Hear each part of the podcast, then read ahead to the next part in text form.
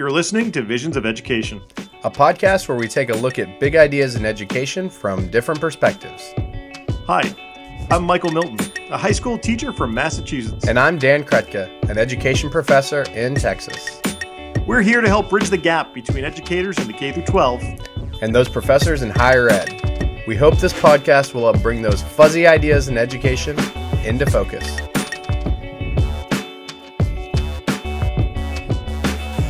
Michael, so we're here in the middle of COVID nineteen still. So this is it's always good to let listeners know when this is oh. being when this is being recorded because I feel like it's a different world.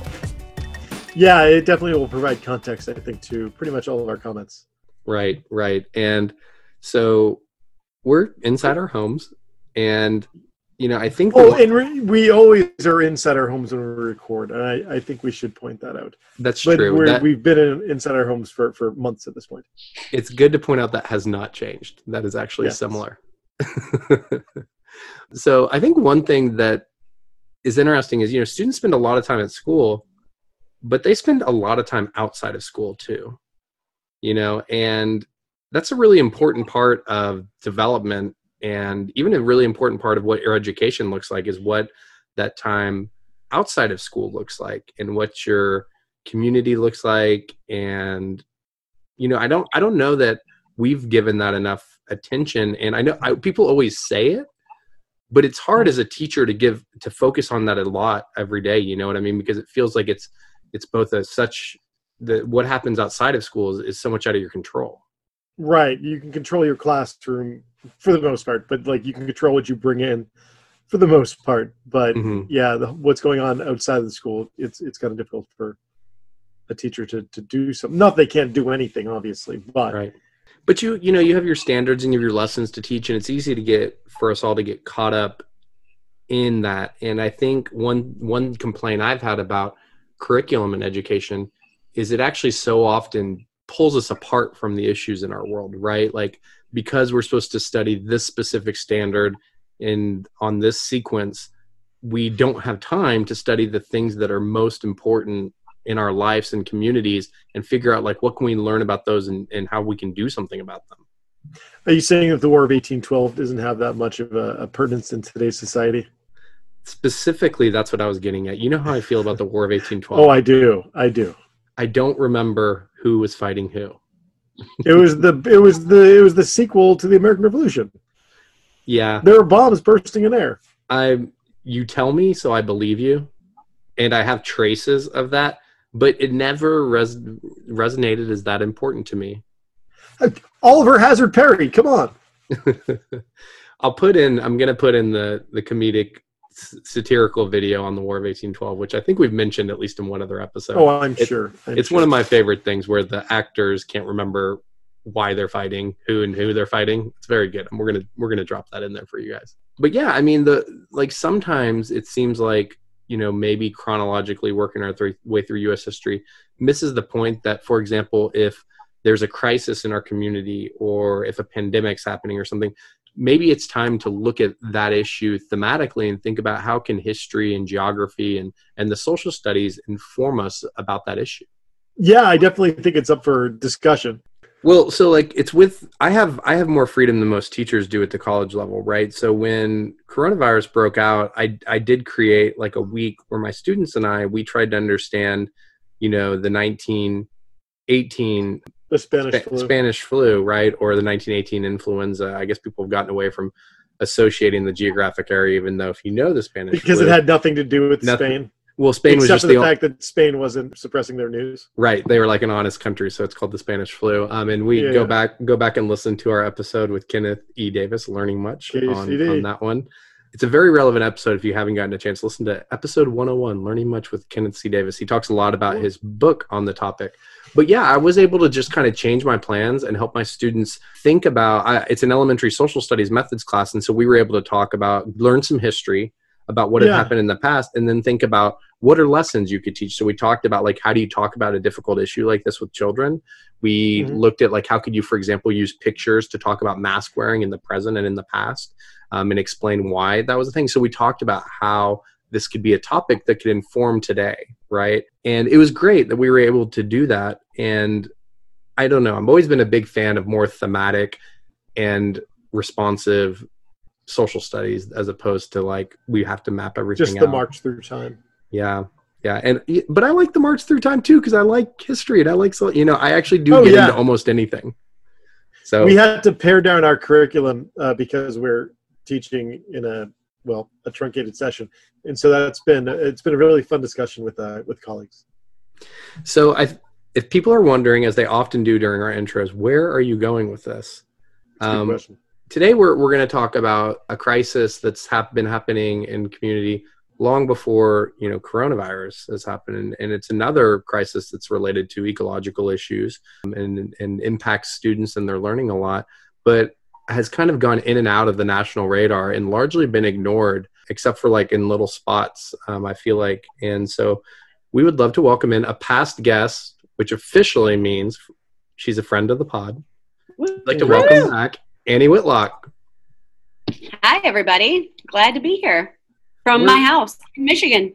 Also at a house. Where I have been for several months now. yes, absolutely.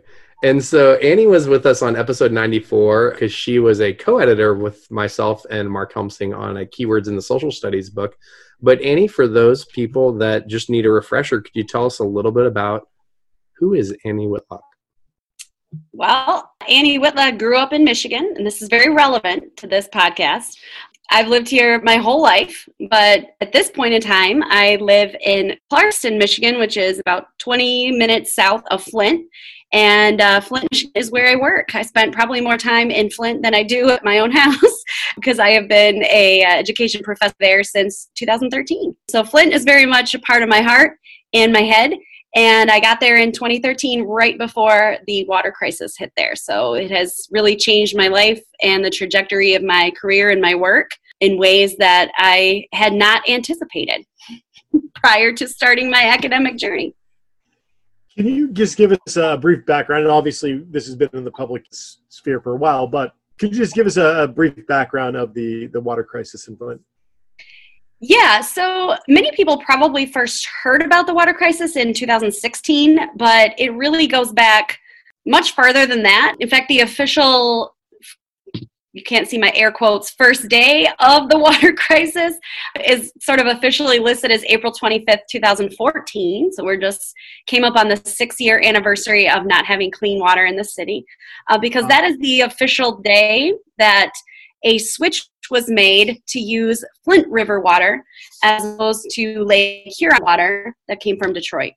So you really got to know your um, geography. And again, if we weren't on a podcast, I'd be showing you my hand map because that's what everybody from Michigan does.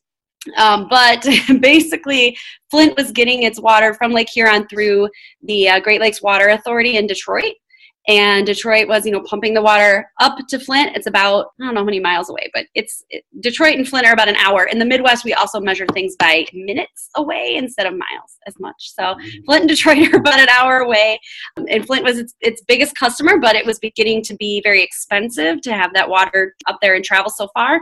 So, um, and many people have probably known Flint before the water crisis. If you knew Flint, you didn't probably didn't know it for anything good, unfortunately. It's a city with a high rate of violent crime. It's often associated with a drastic population loss from General Motors. You may have heard of it from Roger and me, Michael Moore in right. the about the kind of the destruction of GM in the city. So if you've heard of Flint before the water crisis, you know of it for its kind of being a depressed community in that sense. So it didn't have money to pay for this water price hike. So it decided the, the city decided to move to using the Flint River as a water source instead of Lake Huron. A couple problems with that, though, is that the state did not use a corrosion control agent in the Flint River water. So when the water comes through the old pipes in the city, the water wasn't treated enough and it basically was pulling the lead from the pipes into everybody's houses. So when that switch was officially made in 2014, a lot of people consider that, you know, the very first day uh, that we started using Flint River water. But a lot of people actually attribute the start of it to the people behind all these money saving decisions, including our governor, Rick Snyder, at the time, and his emergency manager law. People aren't familiar with EM laws or emergency manager laws. Essentially, in 2011, our, our then governor passed a law that said that he could appoint an emergency financial manager, they're often called, to basically be running the finances of any city or municipality or even school district in the state if he felt it was necessary. And that person can make all financial decisions for the city, uh, regardless of a city council vote or a referendum from their constituents. Um, and that person's not elected, just appointed by the governor. Um, so a lot of people will trace back the water crisis even further to 2011 or even 2010 when Governor Snyder was elected, um, because all those things sort of lead to this chain reaction to the Flint River water being used. But basically, as soon as the switch was made, within weeks, uh, residents were noticing really terrible things happening like they're you know getting rashes from bathing in the water or their hair falling out or um, pets getting sick and dying. Right around this time i was finishing my first year as a professor right around the switch. The time of the switch was like the end of my first year in flint and people were protesting the switch even before it happened. There were water activists in the city that knew this wasn't going to work or knew this wasn't a right choice. They didn't necessarily know that they were going to be poisoned by lead or that the state wasn't using um, or the Flint water treatment plant wasn't using corrosion control, but they knew that we they didn't have the resources to make the switch. So people were there were definitely Flint residents that were on top of this even before the water switch happened. So this is, I mean, going going back to what our conversation started with. I mean, what a social studies issue, and if if I can if I can take a social studies perspective for a second, it's you know the old problems of democracy course which used to be offered across the united states was looking at an issue like this and then using a social studies lens and think about all what annie just said in introducing this issue. There's clear economic issues to study and there's clear civic and municipal issues. Um, i think just even the very idea of studying where water and food and other things come from right right now during coronavirus we're already hearing some issues about uh, meat supply chains and issues like that. And I think a lot of people, you know, some people maybe don't, but a lot of people take it for granted and or don't even understand where mm-hmm. things come from. And so, and then these geographic issues, right, that you've already brought up about where do different places get their water. So, like, using those social studies lenses could really deepen our understanding about the decisions that have to be made but also look at the uh, the government levels that often most impact our life right? We focus so much on these like culture war issues i feel like in social studies which i'm not saying that those don't have some kind of place in understanding those dialogues in our field but we fail to look at like infrastructural issues like these which in this case are just really impacted people's lives. So i just see such a rich issue that studying it would make would also there's a logical outcome of activism that comes from this that something really wrong has happened in Flint. And also, I mean, the the city, as you described it already, is a city that's often been ignored. Um, correct me if I'm wrong, right? Flint is largely a black city, um, and yeah. so probably another uh, you know reason why there's a lack of infrastructure and attention to this issue because it's been given less attention.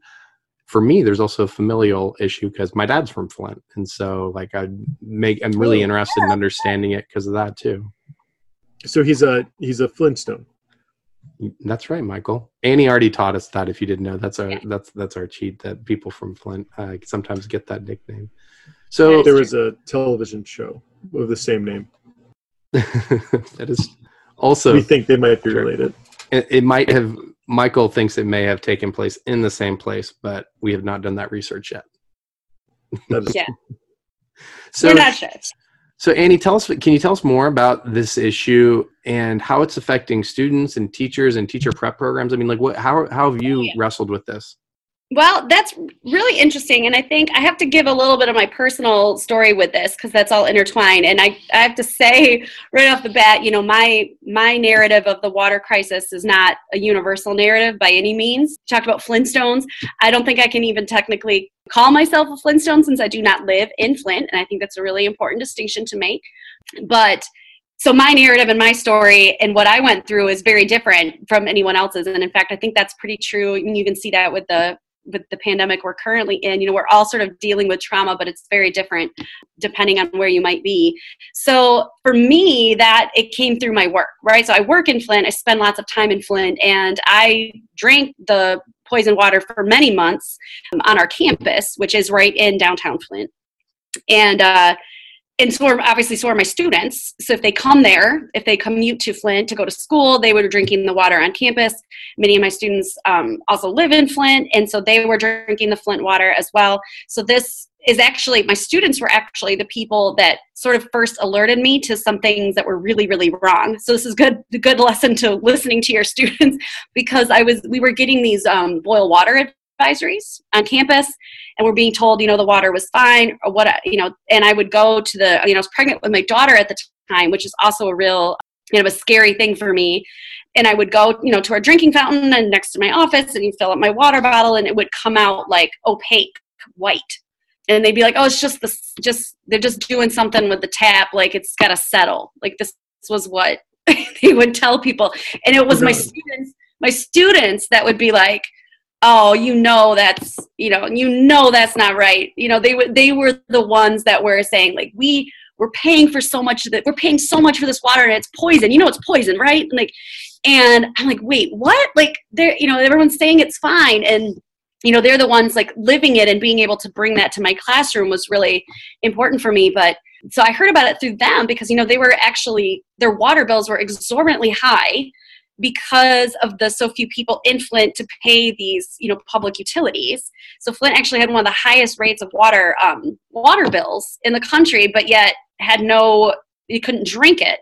So really, like fall, like er, 2015, like right after I gave birth to my daughter, was when my students were alerting me to this. And then it really blew up when Dr. Mona Hanna Attisha had managed to prove her statistics that it was actually affecting children in Flint. And so that's when I guess I think about like our education department really looked at this and went, oh, this is something that we can't, like you were mentioning, we can't ignore. I mean, this is where we're sending our students out into the schools where children have been poisoned by lead but then our also our students have been poisoned by lead. So we have to take care of our students as well. And then many of us were dealing with the fact that we were also poisoned by lead. So as a faculty so it's a lot of, it, there was a lot of complicated emotions and it got even harder when the world found out about us.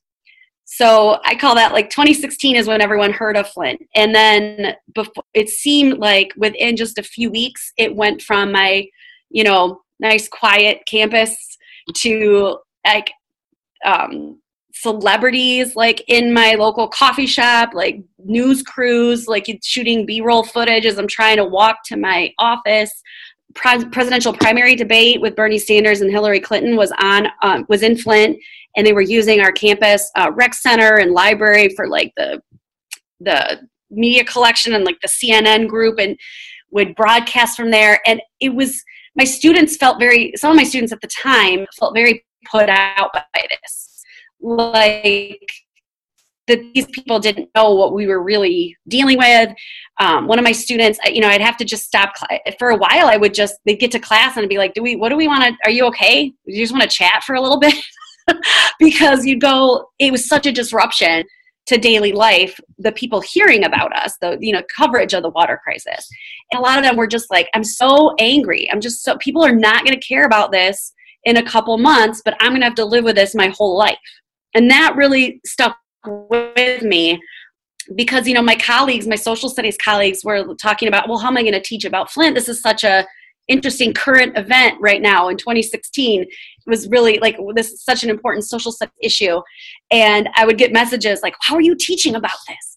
I have to be like i'm not teaching about this at all because we're living it. So i'm just processing it with my students.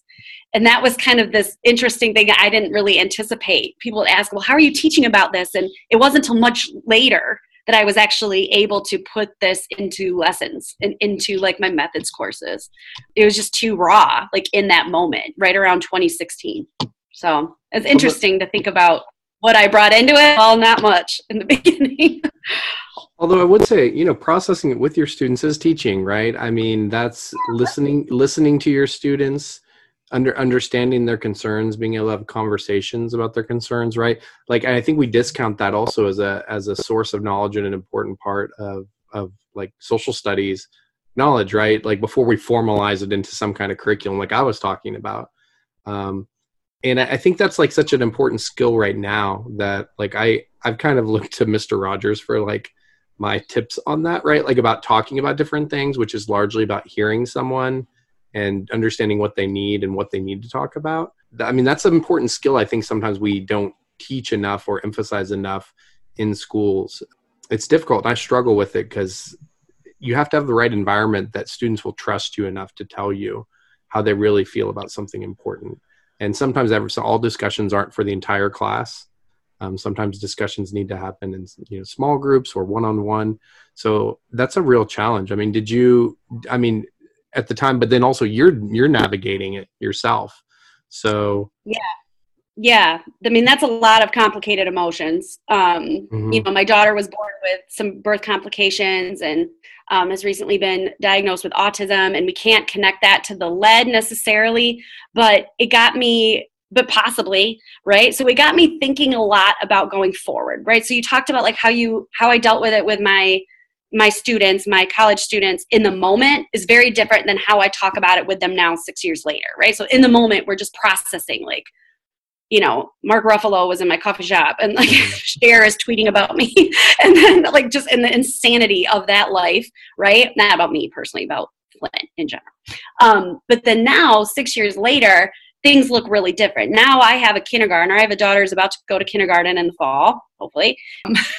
we have kindergarten exists in this day and time. But it got me thinking about uh, this next set of kindergartners in Flint that are going to start their school system in Flint Community Schools in fall 2020. They are the ones whose moms were pregnant with them when this first started, just like me, that possibly drink the lead tainted water for a long time, even long after they had their child their children. So I have to think about so what's that going to do now? Like what's that impact lasting on the water crisis? So in the moment we can talk about how, you know, our, feel our anger and talk about like why people are just going to ignore us later. Well, what are we going to how are we going to change education in Flint going forward now because it's not over for us. In many ways I think it's really just started if we're going into education and if we're talking about education in Flint we have to, we're looking at the fact that it's estimated that as many, possibly even 60% of incoming Flint kindergartners will need some sort of special education services oh, wow. of some kind re- as a result of the water crisis. And the, depending on who you talk to about this, a lot of people think we should just assume that 100% of the kids have been affected by this in some way, shape, or form. Maybe, you know, if it's not cognitively, but they've been traumatized by you know having to you know bathe in bottled water still because that still happens in the city. So you a lot of people think it doesn't matter. We it, we have to think of all these children as needing some sort of service of some kind right? Trauma informed education possibly or even just rethinking our classroom practices to be more inclusive for everyone because we have to assume everybody has been affected by this. There's a lot of discussion in the city about whether the school district, the Flint community schools, now there's a lot of school districts in the surrounding area that have different levels of resources, but Flint community schools in particular is kind of like it, it's a real point of pride in the city because at one point it was a real thriving school system. It was the community schools model, the neighborhood schools model. So it like if you had your neighborhood school, it was really like the hub of the community in Flint. And trust me, like one thing I learned, even, even though I did not grow up in Flint, I have learned that when people talk, when people meet each other, and it's like, what elementary school did you go to? Or what high school, especially, what high school? Are you Flint Northern, you Flint Central, you Southwestern? Like their point of pride for the, the schools that they went to because of this neighborhood system but there's a lot of people questioning now whether this school district that was you know once considered one of the best in the country is prepared to handle what they're about to get um, which is it, it's even more than what they've been dealing with which is also a lot for the last six years.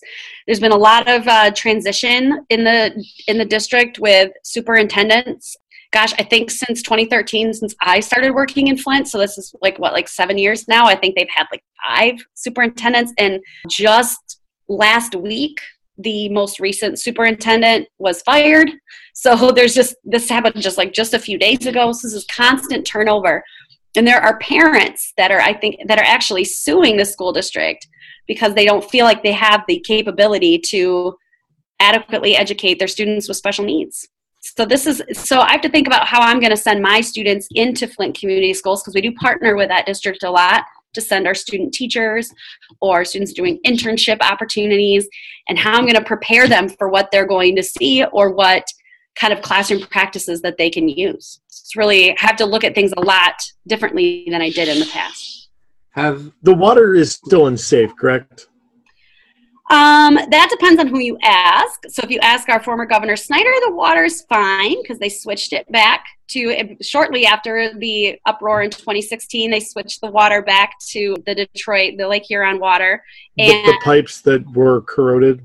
The pipes are still corroded, however, that is the problem. So a lot of people say even though you switched back, you still have all these chemicals that you use to treat the water. So um, so they're replacing pretty much all the pipes in the city. That's been ongoing for a little while, but it is supposed to be finished uh, in like last fall, and it's not. And then, of course, with the pandemic, all construction is stopped on any pipe replacement. There's also a con- little controversy over how to approach the pipe replacement among uh, like the city council and the former mayor, but I think for the most part, they're working on replacing all the pipes. But more importantly, residents, I get the feeling like a lot of residents I talk to don't trust the government when they say the water is safe.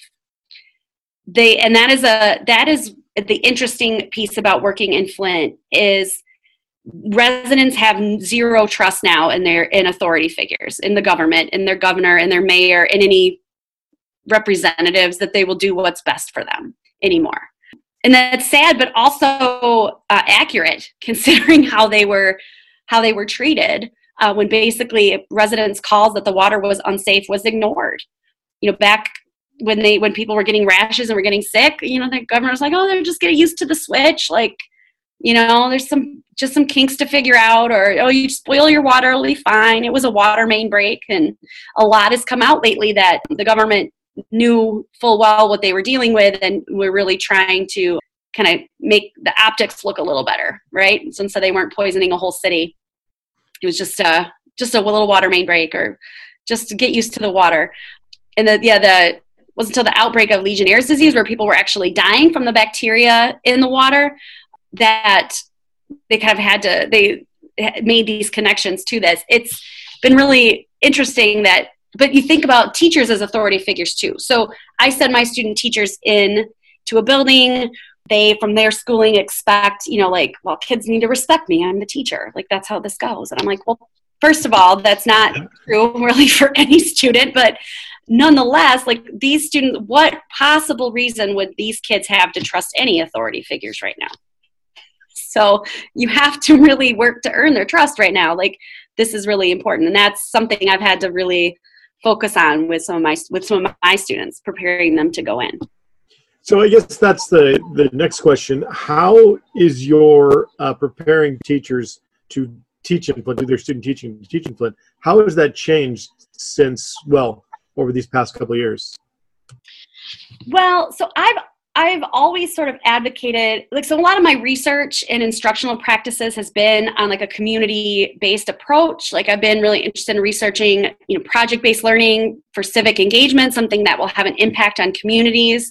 One of the draws for me to come to Flint in the first place the reason why I, wanted to go to the University of Michigan Flint is because they had started this process of organizing a place based teacher education program, a a, program where you come to learn how to teach in the Flint context, like very locally rooted and very community based, where you would actually partner with community groups to and schools. Um, not just schools, but like other community partners, businesses, and neighborhood associations. It's going to help our students understand the importance of a local context to learning how to teach. That was one of the draws when I got there. And then that became to me even more important after the water crisis because even though these Flint students do have some needs that they're going to ha- they're going to have to be addressed cognitive needs and emotional social needs but they're also not victims either. They also there's also a lot of assets to being in flint. They also come with them a whole life perspective. So these students aren't thing, broken pieces to be fixed but they are humans that need to be supported in all their ways right? Positive negative. So I'm trying personally to kind of counter my students' narrative about Flint. So, kind of trying to bust the negative stereotyping of the city, trying to take away a little bit from the deficit model of Flint, which I think also applies to urban schools and black children in general, right? People don't, I don't want to go teach in urban city X. It's going to be really difficult, or these kids are going to be too hard to teach. I'm trying to bust that myth up a little bit. Uh, and it's a fine line because you do want to make sure my students aren't ignoring what the Flint kids would need, but also trying to see them as, as real human beings and full human beings other than just kids that have been poisoned by lead. So that so that's what we're we take I take my students out into the city as much as possible to try to get them to see that you know Flint is a real place. It seems weird because it, because you think well they if they go to Flint every day for school and they're if they're from here that they've really been to all parts of the city, but that's not necessarily true. Um, I mean, my students might come to Flint from a few miles away and never go to certain parts of the city. I'm trying to kind of take them around to really learn about the local history here, the yeah the history of activism that even is rooted in the city from way before the water crisis one thing to the your point about avoiding a deficit model i think one thing i heard recently which i've, I've thought about is is that instead of seeing students or, or or populations as victims seeing them as targeted right? That they've been targeted for certain types of inequity or um, you know harms but you know that they're not just labeling them as victims of that and which allows for some agency and thinking about how people deal with it. But there's so many implications here for for complicating what democracy means. So much of our social studies curriculum in schools is often about you know you go talk to your your elected representatives and they're supposed to help you solve it. And a lot of that obviously is falling apart here when you can't trust or you have a history of not being able to trust your elected representatives which entire groups, you know, in the United States, minoritized populations have entire histories of not being able to trust elected leaders and what they yeah. say. And so that's it's really important that we show that the different ways that and forms that democracy and community and other things and citizenship can mean that they don't have these these singular meanings that sometimes they form the ways that we make changes is very different. Can I ask you a question? Is the is this also is Flint as affected as like Detroit has been by by you know the DeVos's influence in the state? We had a previous episode, episode 42, that really talked a lot about the ways that school choice was enabled, but also really dismantled public school systems and defunded them. Um, and I know that was a big problem in Detroit. As, as the same thing happened in Flint? I would say so. There aren't um, as many. I don't believe there's as many charter schools in this area as there are in Detroit. There's so many um, in Detroit, but I think the the rapid population loss has also in, in Flint has helped with the sort of dismantling of public education in the city. So school closings are a regular a regular piece, but in in Flint, the big I guess corporate interest is the Mott family, the CS Mott Foundation. So they have had the, the Mott applesauce family, right? So they've had a huge hand in the city since like the 1800s in general and the influence of general motors so flint has been very like corporate interest for a very long time i don't think i wouldn't say it's as heavy as the devosses have been and especially in like the grand rapids or detroit area but what are the applesauce people focused on yeah, I need to. I, I need to know whether they're good or bad. Can I keep eating that applesauce or not? oh well, that you can keep eating your Mott applesauce. Yes. Well, no, there's Charles Stewart Mott, who I mean, he was sort of the inventor, uh, not really, because of community schools in Flint. Anyway, I guess he was the inventor of the concept. He was the invent brought community schools model to Flint. Um, there's a okay. really there's a really interesting read from Andrew Highsmith called Demolition Means Project Progress. It's all about Flint, but he writes about the community schools movement in Flint, but also it was also sort of C.S. Mott's way of keeping Flint very racially segregated as well. So that was an issue with that. I know, but that's there are other factors to that too. But then, like the Ruth Mott Foundation is this wife, and they they do a lot of. I mean, they fund a lot of educational initiatives in the city a lot. Uh, I mean, a lot of things probably would not be happening in the city without the Mott family's money. So it's it's interesting. People will have their criticism, sure, but they've done a lot of a lot of good work in the city as well. Well, and that it also gets to a, a larger debate in education and and just society in general about the degree to which we have to rely on people with extreme wealth for philanthropically funding things that probably should just be publicly funded. Well, right? that, that is a Flint story right there. I mean, Magic Johnson funds lunches in the right. city, some schools. Okay, Elon Musk has is funding our one to, the one to one devices in Flint community schools. Computers or something, not flamethrowers, correct? Of course he is. Right, no Teslas, but yeah, but yeah. But when you see like a Tesla around Flint, you know it's Elon Musk has come to visit. That's really. Mm-hmm. but then and then what else? Oh, J- Jaden Smith, uh, Will Smith's son, is funding these water boxes throughout the city where residents can go because the state has now stopped distributing water bottles. They did that for a couple years now. They said they don't need to do that anymore, but it still needs to be done. So again, you have to have this philanthropic well, you know, wealthy people coming in to provide this for the city instead. So I believe that's an undertaking from Jaden Smith. I need to learn a little bit more about this, but they're positioned they're positioned around the city where you can go like refill your water jug for free. Right. It just and it, it's part of a larger problem. It feels like we shouldn't have to you know wake up every morning and be like well i hope jeff bezos does the right thing for the environment fingers crossed um, it feels like these these are issues of public interest and should be addressed publicly right? Not not philanthropically because that's such a hit or miss. And in education you know we've had the gates foundation and mark zuckerberg's gotten involved in education. And you know they have these very tech views of what education is disrupted personalized learning. And a lot of it hasn't worked. So it's to me not the best way to do things. Okay sorry. I'm off my well, soapbox now michael. other, we can have a whole other podcast to talk about whether these philanthropic initiatives are really what's best but we're well, we we, we have a different podcast we've already recorded a podcast where we talked about soapboxes and getting up on them it was oh. just a soapbox episode it was great actually that was our civic online reasoning episode with Sarah McGrew. If you want to go back and listen to that one. well, in many ways, this is my soapbox episode. You guys are letting me come talk about an issue that's very personal. Yeah. Well, good. it's it's such a critical issue, and so Dr. Whitlock, tell us what what advice do you have for educators? What can we learn from the tragedy of what's happened in Flint for for society, for education? What what advice can can you give us out of these experiences you've had? So advice and takeaways are different things. So, advice I would have for educators is to listen to your students first and foremost. Like I mentioned earlier, my students were the ones that alerted me to what's wrong, right? Not the news, not the you know, not the elected officials or my bosses at work telling me water was fine. It's my students, the people that were really living it were there to share their life. So leave space in your classrooms for students to share their life with you, and they will they will and you will learn a lot of things about what they're dealing with what they're grappling with you know like i'll never forget the first time my student james was his name said i got $500 water bill and i can't even drink it. It's poisoned. And i was just like okay we what? We need to talk about this some more.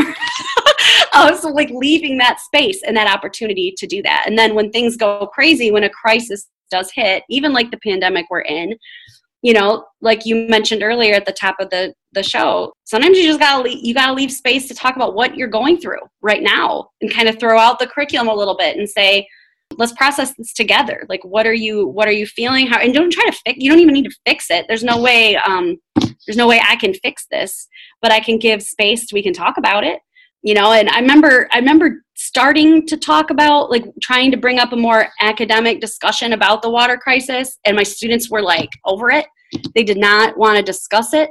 And i just was like okay that's okay today. Like because they live they've been living it and they were like oh, do we really have to discuss water shutoffs annie? Like do we have to? I don't think well no. Okay.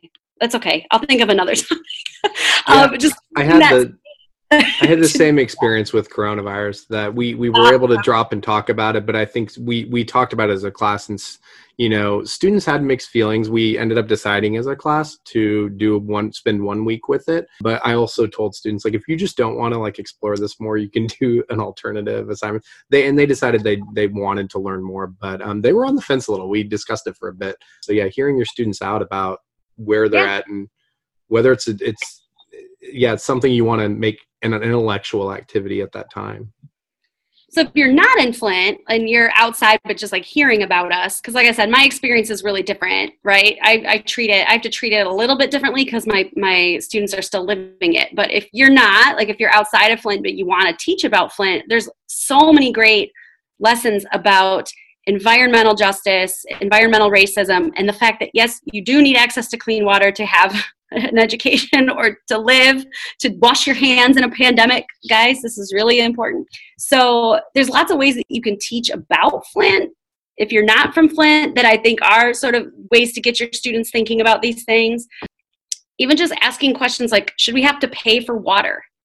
This is an issue going on in Michigan, in Flint, in Detroit, and really a lot of communities all over the country with issues of water access in the United States. I mean, people in Flint are waiting hours and hours lining up at churches to get bottled water, like five hours to get bottled water in the United States in 20 minutes where, from where I live. But in Detroit, water people have had their water shut off for months because their bills are way too high to pay and now they can't wash their hands in a pandemic and detroit is the is like the one of the it's one of the hot spots one of the hot spots yep. in country. So this is those two things are connected.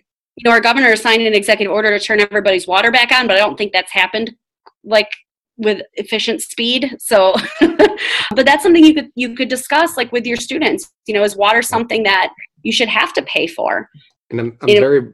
I'm very brainwashed by the inquiry models because I hear like compelling questions because I'm always looking for them because they're the they give you the source. But is mm-hmm. is water a human right? Right? Is healthcare a human right? Those things and those same things are coming up with with you know some of the crises related to the pandemic and whether people even want to go in because they're scared about they can't afford to go see a doctor to see if they have the you know yeah. coronavirus and so um, some of those questions again i think to me good social studies asks those questions that are most vital to us and explores them in the right situations when they're the right things to do at that time. Another good one that relates to the pandemic and to Flint both is should elected officials always make every decision for their constituents? Mm-hmm. Or something to that effect. Because like in Flint, we're talking we're seeing this now with the pandemic nationally, but like in Flint, this whole issue of the rights of the people, right? If you elect your mayor, in an election, that mayor should get to make the decisions for you, right? So, not, mm-hmm. or should the governor be allowed to appoint someone to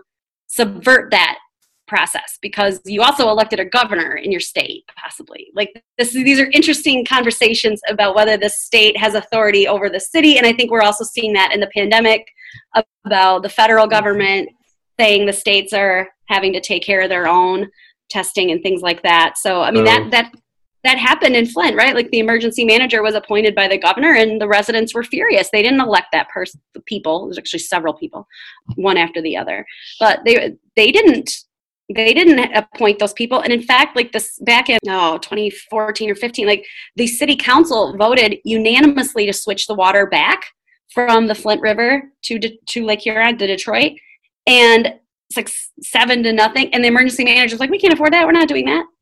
So, like, you elected a city council and they voted something for your benefit. and the go- the person appointed by the governor was just like, no, that's too expensive. Right, right. that, that oh. is, like, do they have the authority to do that? Can a governor can a governor appoint somebody to do that? Should they be able to do that? I don't know. I think it brings up a lot of interesting questions about levels of government.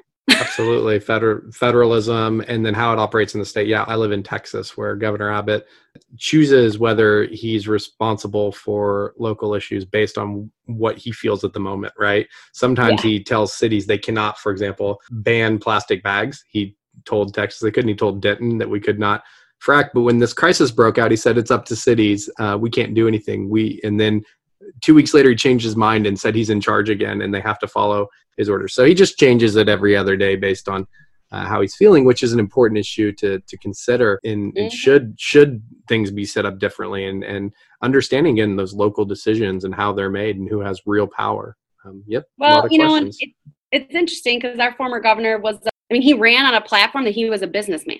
That was his like that was his platform. Mm-hmm. and he was like i in detroit was going through bankruptcy at the time when he got elected i mean it so he got elected. People elected him in the state anyway because he was good with money he's the business guy he was a one tough nerd that was his like slogan mm-hmm. it's and so they they got what he did what they what they elected him to do.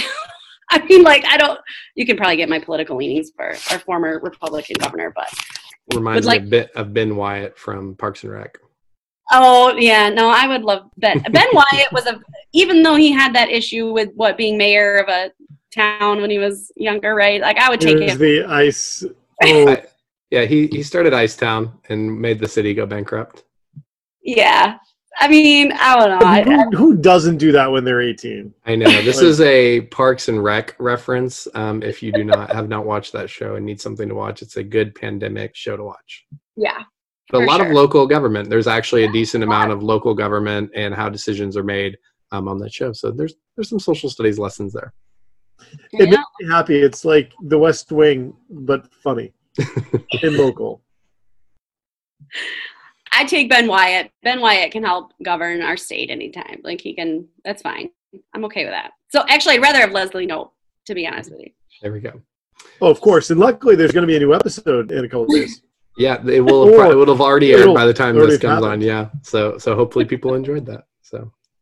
So yeah, I mean, in 2020, the water crisis is still going. It's still compl- very complicated. It's still ongoing. I still try to remind people as much as possible that Flint does not yet have clean water. And even when that day finally comes, I'm not 100% sure the residents will believe it. So we'll see. I think they get to decide when the water crisis is over, to be honest with you. And that's an interesting, another interesting, compelling question for another day. Is the water crisis over? Who gets to decide when it's over? I think for a lot of teachers in the city, like I mentioned before, it's really just beginning. Really kind of depends on who you ask. Parents, um, it's a lifetime right now that we're working with. So so it's still there, it's still ongoing.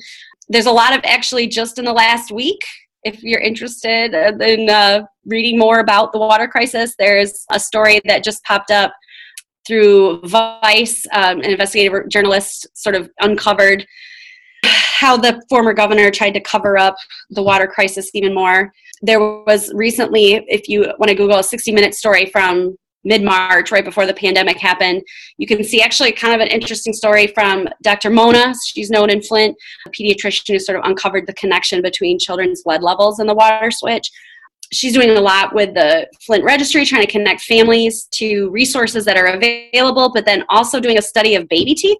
Did you know that your baby teeth are like, they have like rings on a tree? So, like, this is how it's been explained to me. So I'm doing probably a terrible job of recounting this science to you third hand. But if you take like baby teeth from the kids in Flint, there's a way to study it to see when you were exposed to lead and how much, even in utero, because you're born with all your baby teeth. Isn't that wild? Oh, wow. Yeah. I'm saving all my daughter's teeth, which I think most moms do anyway, but mine is for science. But that's okay.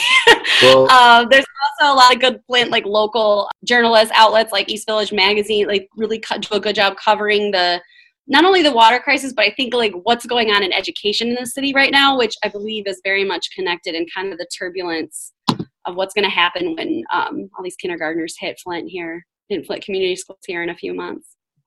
So well, it's still we're still something we're still living with. So you don't have to even Google those. We will add those all in the show notes. And so if you check out the show notes, we will get those all there for you to find. So thank you for both joining us and helping us curate this show notes as a as a resource for people who want to learn more about what's happening in Flint. And thank you for just sharing all your wisdom with us. No problem, and I'll be happy if anyone wants to get a perspective from from uh, someone that works in Flint. I'd be happy to come talk to classes, college students, and otherwise, or connect you with other people, other Flint residents that might want to come talk to you.